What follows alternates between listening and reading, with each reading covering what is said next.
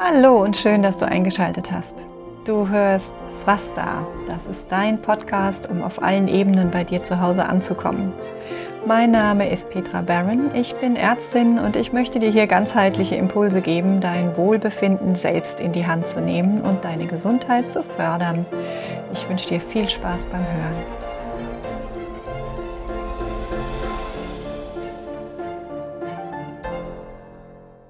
Schön, dass du wieder eingeschaltet hast. Ich nehme an, du genießt das herrliche Frühlingswetter genauso wie ich. Es ist wirklich fantastisch, wenn man sieht, wie die Natur wieder ins Leben zurückkommt. Der Detox, den wir die letzte Woche abgeschlossen haben, der wirkt natürlich jetzt auch noch super nach. Da kriege ich jetzt auch noch äh, Rückmeldungen und ähm, ja, wie gut es einfach tut, in den, das Frühling so zu starten, dass man sich wirklich mal mit sich auseinandersetzt, sich um sich kümmert und hier mit so einer Frische und Leichtigkeit reingeht, dann kann man die Natur doch gleich noch mal ganz anders wertschätzen. Ich habe es letztes Mal auch schon gesagt, genau das ist ja auch ein, eine gute Grundlage, damit diese ganzen Vitalstoffe, die jetzt in der Natur in unseren Wildkräutern sprießen, dass wir die auch wirklich gut aufnehmen können und dass die unseren Körper äh, ja stärken, bereichern können. Aus dem Grund und weil doch einige jetzt äh, Anfang März noch nicht so drin waren und auch nicht die Zeit hatten und es zeitlich nicht gepasst hat und ich nochmal Anfragen hatte, habe ich den Detox jetzt weiter online gelassen. Das heißt, du kannst dich auch weiter anmelden. Bis Ende April wird der Kurs online sein. Das heißt, da bin ich natürlich auch noch weiter da, beantworte Fragen. Du kannst von den ganzen Kommentaren kom äh, profitieren, die, die deine Vorreiter im Prinzip schon benutzt haben. Also wenn du jetzt doch noch mal Lust bekommen hast, hier für dich zu sorgen, auszuleiten, vielleicht auch noch mal ein, zwei Kilo verlieren. Also das Höchste, was ich hier jetzt als Feedback bekommen habe, war fünf Kilo verloren in zwei Wochen. Das ist wirklich Wahnsinn. Ähm, einfach indem du ein bisschen die Ernährung umstellst, die Verdauung anregst. Wir führen auch ab. Dann bist du natürlich noch herzlich willkommen. Dann schreib mir einfach eine E-Mail an info at drpetrabaron.de oder guck auf meiner Seite, da kannst du dich anmelden. Ich freue mich, wenn wir da nochmal durchziehen. Das Einzige, was jetzt wegfällt, sind die gezielten Detox-Zoom-Calls. Wobei ich da gerade überlege, ob ich je nach Bedarf dann äh, auch anbiete, dass wir zu den Kurs-Zooms von der Gesundheitswerkstatt einfach noch dazukommen kann. Also wenn du da noch Lust drauf hast, freue ich mich. Je mehr frische Energie und Klarheit wir in unseren Körper bringen, desto besser geht's uns auch im Geist und desto mehr können wir dieses vielleicht bisher doch etwas schräge Jahr hoffentlich wieder in gute Bahnen lenken, zumindest auf einem persönlichen Level. Ja, dann herzlich willkommen zum zweiten Podcast in der kleinen Serie über Wildkräuter. Hör dir am besten zumindest den Anfang von dem ersten Podcast dazu nochmal an. Da haben wir über Bärlauch, Giersch und Brennnessel gesprochen. Aber am Anfang erzähle ich im ersten Podcast in der Serie nochmal was, wann du sammelst, wie du sammelst, ähm, ja, wo du nicht sammeln solltest, nämlich da, wo es verschmutzt ist, wo also an Straßenrändern, wo Hunde Gassi gehen, all diese Dinge und auf was du achten solltest.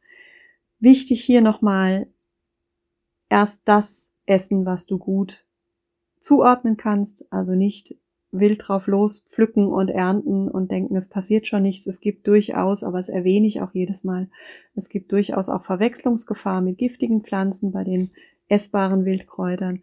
Also am besten sogar mal eine Wildkräuterwanderung machen und die Dinge einfach mal im Original gesehen haben, wenn du sie nicht selbst schon kennst. Und dann würde ich sagen, steigen wir wieder ein bei den nächsten Kräutern, die wir jetzt im Frühling ernten können draußen. Was jetzt auch überall auf den Wiesen, an Waldrändern und eigentlich so ziemlich überall sprießt und ja, wahrscheinlich schon je nachdem, wo du wohnst, die letzten Wochen hat, das ist das Schabockskraut. Schabok war ein alter Name für Skorbut das, was die Seeleute alle hatten, wenn sie zu lange auf See waren und in den Vitamin C-Mangel reingerutscht sind, in den starken. Und das Schabockskraut, das hilft dagegen wunderbar, weil, kannst du dir schon denken, es ist sehr reich an Vitamin C. Es ist auch leicht säuerlich, wenn du das isst, daran erkennst du das schon mal ganz gut. Das Schabockskraut, das hat große, leicht gesägte, also nicht große, sondern also es wächst am Boden entlang, es hat also entsprechend verhältnismäßig große Blätter, die sind also so rund oder auch herzförmig und sind ganz leicht gesägt am Rand. Und das hat knallegelbe, sternförmige Blüten. Daran erkennt man es eigentlich am besten. Also wenn man es einmal erkannt hat, dann ähm, ist es eigentlich unverkennbar im Frühling, wenn es hochkommt. Also es wächst flach am Boden, wird also maximal 20 Zentimeter hoch oder lang viel mehr. Die Stängel werden eher so nur 10 Zentimeter hoch, ne, wo dann die Blüten dran sitzen. Und es erntet sich auch am besten März, April, wenn die Blätter noch ganz frisch und jung sind. Und kannst du frisch von der Wiese essen. Ähm, geschickterweise gehst du nach Hause und wäschst es erst. Auch da weiß man nie, wer da schon drüber gelaufen ist und was da dran ist machen sich gut in, ja, so nicht, also nicht ein ganzer Salat mit äh, Schaboxkraut, ist viel zu, viel zu sauer, viel zu bitter, aber ein paar Blättchen in den Salat, in den Smoothie, in den Kräuterquark, ins Gemüse. Auch hier wieder überhaupt kein Problem und sogar sehr lecker.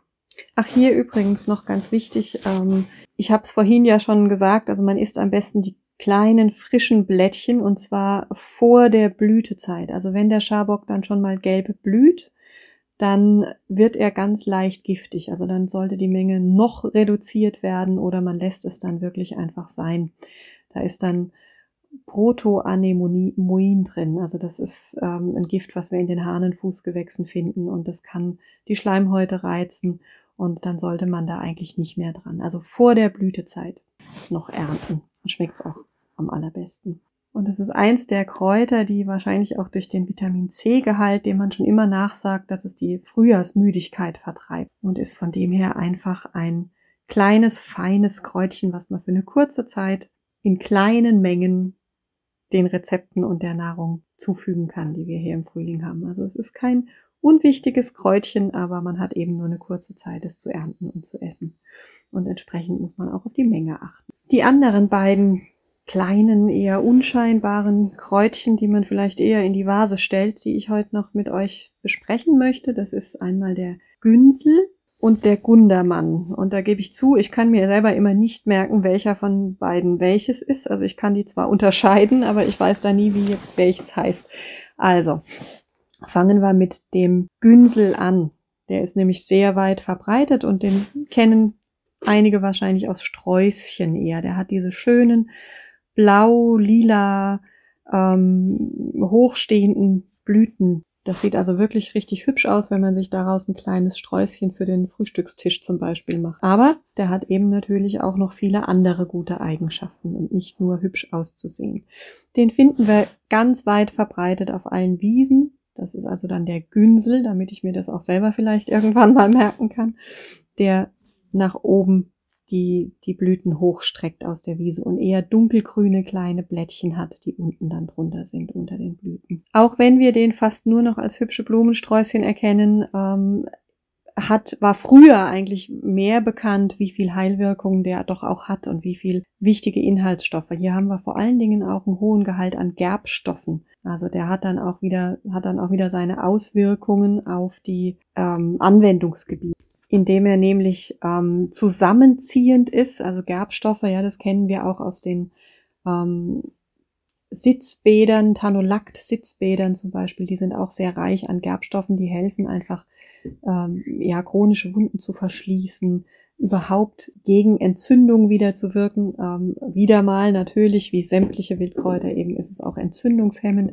Es beruhigt und es ist auch schmerzlindernd. Also der Günsel, der ist hier wieder sehr ähm, ja lindernd einfach unterwegs. Also wir haben eigentlich die Apotheke wirklich vor der Haustür und tatsächlich ist es auch noch nicht nur umsonst, sondern es ist tatsächlich auch noch hübsch und lecker dazu. Antibakteriell wirkt es übrigens auch, weshalb wir den ähm, auch oft einsetzen können bei zum Beispiel Halsentzündungen oder Hautentzündungen, also Akne. Ja, also wir könnten mit einem Tee aus aus Günsel könnten wir zum Beispiel auch gurgeln und wir können Auflagen machen aus den gequetschten Blättern. Wir können den zum Beispiel auch bei äh, Chemotherapie anwenden, wenn sich die Mundschleimhaut entzündet, also bei all diesen Schleimhautentzündungen ähm, können wir den, den Günsel ansetzen. Kann man natürlich auch wieder als Frühlingsspeise in den Kräuterquark reinpacken oder in, ähm, in ein Pesto mit dazugeben oder einfach ein paar Blättchen oder die Blüten auch in den Salat. Sieht auch sehr, sehr hübsch aus und ist auch lecker. Und gerade als Tee wird er eben auch eingesetzt bei Schlafstörungen, wenn Gedankenkreisen da ist. Also der beruhigt, wie gesagt, sehr stark. Ne? Und entsprechend auch ähm, Verdauungsprobleme, die sich auf solche Unruhe, auf Nervosität zurückführen lassen. Da kann man den auch gut einsetzen. Und gerade die Blüten machen sich halt auch super schön in der Teemischung, wenn du was verschenken willst oder eben im Salat. Also sieht einfach total hübsch aus. Nicht nur in der Vase. Ja, dann kommen wir heute zum dritten Kraut, was ich gerne noch ansprechen würde. Das ist der Gundermann. Den verwechsel ich deshalb, weil der auch so blau-lila Blüten hat, aber die sind nicht an einem Stiel, sondern die sind eben kleine Blütelchen und die Blätter sind eher größer und, und hellgrün und sind rund und gelappt, die Blätter, und nicht klein wie beim Günsel, der Gundermann. Der hat seinen Namen tatsächlich auch schon aus seiner Wirkung. Das heißt, man hat früher einfach wirklich diese Pflanzen alle eingesetzt, die Apotheke vor der Haustür genutzt. Und zwar Gund, Gundel, das kommt von dem alten Wort für Eiter. Das heißt, der ist tatsächlich auch wieder antibakteriell, entzündungshemmend und man kann ihn letztendlich innerlich und äußerlich anwenden. Tatsächlich reden wir hier aber jetzt, wie gesagt, auch wieder von den Wildkräutern, die ihr nach der Entgiftungskur oder auch einfach im Frühling, um hier ein bisschen aufzufrischen sozusagen, die ihr da gut anwenden könnt. Aus dem Gundermann hat man früher auch kann man auch heute natürlich noch machen, hat man ganz oft auch Grenze geflochten, also weil diese langen Stängel sich ganz gut dafür eignen und man die schön ineinander reinstecken kann. Sieht super hübsch aus, auch als Tischdekoration jetzt für Ostern oder ne, weil man es auch brauchen kann. Ist was ganz Schönes, auch um Geschenk zu verzieren. Also der Gundermann, den findest du auch so ziemlich auf, auf jeder Wiese und auch in ähm, hellen Wäldern, aber auch im Garten, da finden wir den. Tatsächlich kannst du den Gundermann sogar ganzjährig ernten. Also der wächst auch unter der Schneedecke noch weiter. Das ist also auch was, ähm, was in Notzeiten dann genutzt wurde früher, wenn, weil man wusste, der ist einfach da. Ja, also den kann man immer noch ausgraben und finden. Danach gucken zum Beispiel auch Wildtiere, wenn sie im Winter draußen sind.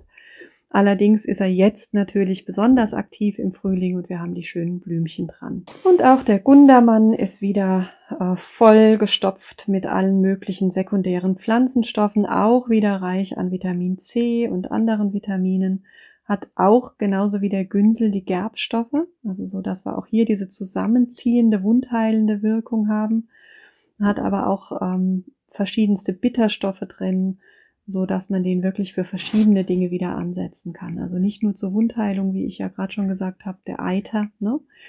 sondern der ist auch auswurffördernd, krampflösend, schleimlösend, also alles, was irgendwie hier mit der mit den, mit den Frühjahrsproblemen generell ja zu tun hat. Ne? Also wenn wir im Frühling dann hier noch die Erkältungen haben, und ich brauche es nicht sagen, er ist natürlich wieder entzündungshemmend. Das heißt, wir können den eben einsetzen zur Wundheilung, Husten, Halsschmerzen, ähm, äh, ja, Bauchkrämpfe tatsächlich auch, Schwächezustände, Entzündungen im Mundbereich. Also das sind alles wieder Dinge bei Koliken, der ist ja krampflösend, ja, wo wir da ansetzen können und äußerlich eben auch, aber auch innerlich bei ähm, Hautproblemen, also Ekzemen, ähm, Akne haben wir da wieder. Ne? Denkt an den Eiter. Wie gesagt, als Tee habe ich das ja schon erwähnt, aber den kannst du natürlich auch genauso wie den äh, Günsel und auch das Schaboxkraut zu Gerichten dazugeben. Also die sind einfach schon von der Menge her, wird man daraus niemals ein ganzes Gericht kochen. Vom Schaboxkraut solltest du es, wie gesagt, auch tunlichst nicht machen. Von den ähm, Inhaltsstoffen her, aber auch Günsel und Gündermann mit den ganzen Gerbstoffen bekommt den Menschen nicht gut, wenn man davon viel isst. Also eine Handvoll am Tag ist völlig okay von allen dreien, aber das sind eher so Zugaben zu Gerichten. Günsel und Gundermann, gerade die Blüten, die machen sich auch super gut bei Süßspeisen, also weil die nicht ähm, nicht so wie Bärlauch jetzt im Extremfall einen Eigengeschmack haben, der in Richtung salzig oder ähm, ja, herzhafte Gerichte geht, kann man die auch sehr gut auf Süßspeisen drauflegen. Sieht super schön aus. Und beide wegen den Gerbstoffen kannst du eben auch einfach mit in ein Bad, in ein Sitzbad dazugeben, um Wundheilung zu fördern. Ja? Da sagt man ungefähr eine Handvoll auf einen Liter Wasser. Also für die ganze Badewanne ist es eher nichts, sonst schwimmst du nur noch in Blättern, aber für ein Sitzbad zum Beispiel. Ja? Da kann man das ganz gut benutzen, den Gundermann. Früher hat man gerade den Gundermann auch im Frühling den Tieren mit ins Futter gegeben, also dass, dass zum Beispiel die Hennen äh, bessere Eier legten und besser brüten würden im Jahr und den Milchkühen hat man das auch verfüttert, dass einfach die Milch mehr und besser wurde übers Jahr. Und natürlich hat hier auch wieder ein ganzes Stück Aberglaube mit reingespielt, denn der Gundermann galt auch wieder als ähm, Kraut, das die Böse, das Böse vertreiben kann und die Hexen vertreiben kann. Also auch den sollte man, wenn man sich an die Mythologie hält, vor der Walpurgisnacht am besten ernten. Beziehungsweise spätestens in der Waldburgisnacht. Und wie immer hat auch diese ja, äh, mythologische Handlungsweise, dass man den dass man das Vieh, gerade das Milchvieh vor Verhexung beschützen wollte durch den Gundermann, hat sich aber auch wieder bestätigt. Also die Altvorderen waren nicht einfach nur irgendwie dumm, sondern das waren durchaus Beobachtungserfahrungen, die man halt vielleicht im heutigen Sinne nicht ganz sinnvoll begründet hat. Aber tatsächlich regt der Gundermann auch den, ähm, den Milchfluss an. Also auch gerade bei äh, Frauen nach der Geburt kann man das durchaus sich zunutze machen. Und früher hat man das tatsächlich auch in die Röcke eingenäht, wenn man schwanger werden wollte. Also es war einfach dieser Schutz vor dem, vor dem Verhextwerden und dass die Hausgeister einen schützen. Finde ich immer ganz interessant, sich das von der Perspektive nochmal anzugucken. Aber ganz pragmatisch habe ich dir natürlich in den Show Notes wieder das Buch zur Bestimmung verlinkt. Also so, dass du da äh, die Informationen findest, wie du ihn gut erkennst, wie du den Günzel gut erkennst und auch das Schaboxkraut und äh, wie gesagt, auch die Apps findest du wieder unter dem Podcast verlinkt, so dass du da nicht einfach blind in die Welt ziehen musst, wenn ich dir die schon nicht filmen kann, die Dinge, die jetzt gerade hier so wachsen, sondern dass du die einfach für dich auch finden kannst und nutzen kannst.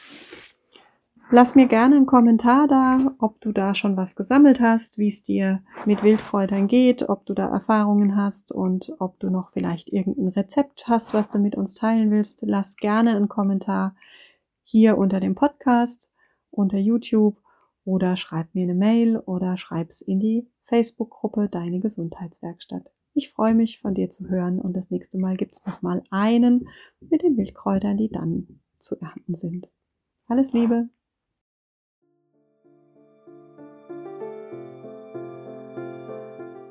Ja, schön, dass du bis hierher dran geblieben bist. Ich hoffe, ich konnte dich ein Stück weit inspirieren und würde mich freuen, wenn du mir ein Feedback oder ein Abo hinterlässt, falls es dir gefallen hat. Wenn du tiefer in die Gesundheitsthemen einsteigen magst, dann melde dich gern bei mir oder schau einfach auf meiner Seite vorbei. Das ist www.drpetrabaron.de. Alles ein Wort, Doktor einfach nur DR und Baron ist wieder Baron mit Doppel R in der Mitte.